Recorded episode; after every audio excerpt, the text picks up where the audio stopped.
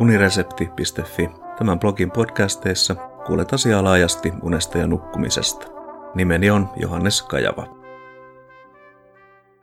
Kroonista kipua potevien unettomuus. Pitkäaikaista kipua potevilla henkilöillä esiintyy usein samanaikaisesti unettomuutta, mutta myös heidän uniongelmiaan voidaan hoitaa tuloksellisesti. Paremmin nukkuminen auttaa merkittävästi kivun kanssa pärjäämiseen, vireystilaan ja elämänlaatuun. Teksteissäni ja podcasteissani olen käsitellyt kivun ja unettomuuden välistä suhdetta. Yksi näistä käsittelee Helena Mirandan ynnä muiden tutkimusta unettomuuden laaja-alaisen kivun ja masennuksen yhdistelmästä, jota he kutsuvat työkyvyn onnettomaksi triadiksi. Työkyky on erityisesti uhattuna, mikäli kipujen kanssa esiintyy uniongelmia ja masentuneisuutta. Heikentyneen työkyvyn riski lisääntyy lähes eksponentiaalisesti, kun nämä oireet esiintyvät yhtäaikaisesti. Tutkija ja lääkäri Helena Miranda esitteli 18 lääkkeetöntä työkalua pitkäaikaisen kivun hallintaan vuonna 2016 ilmestyneessä kirjassaan Ota kipu haltuun. Näihin kuuluvat muun muassa unen vaaliminen, myönteisyyden kehittäminen, tunteista puhuminen, liikkuminen ja tietoinen läsnäolo vain muutamia mainitakseni. Kirja käsittelee kipua, kipujen kanssa selviytymistä ja kivun hoitoa monipuolisesti – ja sisällölle antaa oman merkityksensä myös se, että sen kirjoittajalla on omakohtainen kokemus näistä asioista. Yksi Mirandan pääviesteistä on, ettei pitkäaikaista kipua kokevien ole tyydyttävä huonosti nukkumiseen ja että kipuoireisen uniongelmia voidaan hoitaa.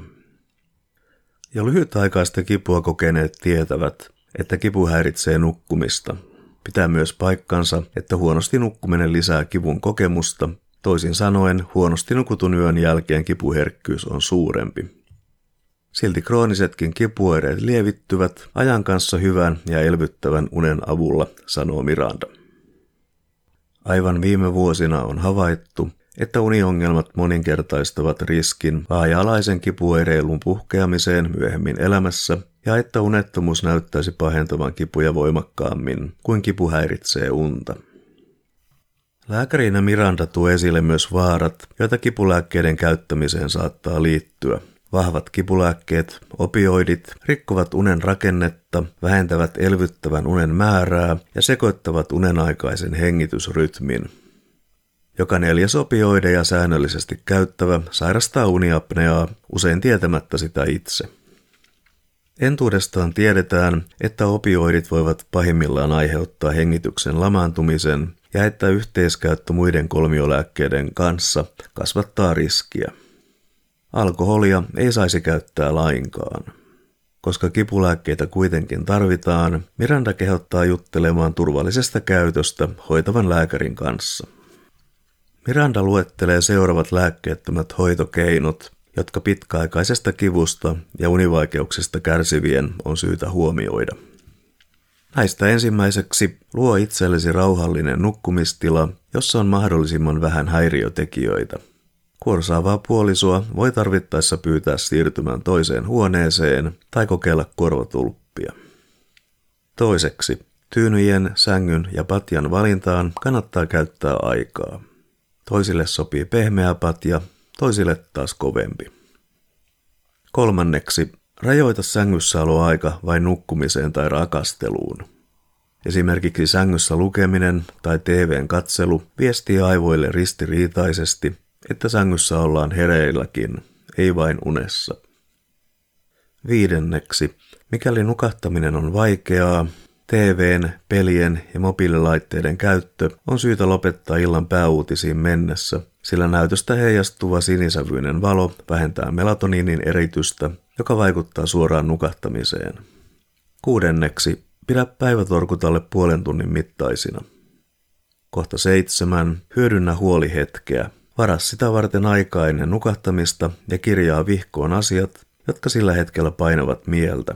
Mieti myös, mistä asioista olet kiitollinen. Kahdeksan.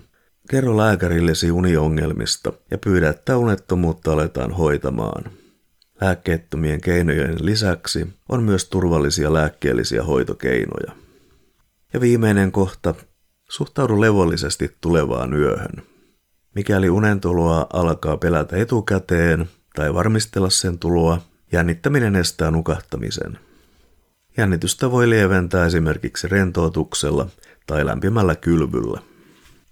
Yhteenvetona kipu ja potevat tietävät, että huonosti nukutun yön jälkeen kipu on voimakkaampaa ja että kipu häiritsee pahimmillaan tehokkaasti unta. Tutkijat ilmaisevat tämän sanomalla, että kivun ja unettomuuden suhde on kaksisuuntainen. Uudemmissa tutkimuksissa yhteys on edelleen täsmentynyt ja unettomuuden vaikutus kipuun ajatellaan suuremmaksi kuin kivun vaikutus uneen. Tästä muissa teksteissä ja podcasteissa vielä tarkemmin. Kiitos kuuntelemisesta ja mikäli pidit jutusta, linkkaa se unesta ja nukkumisesta kiinnostuneille.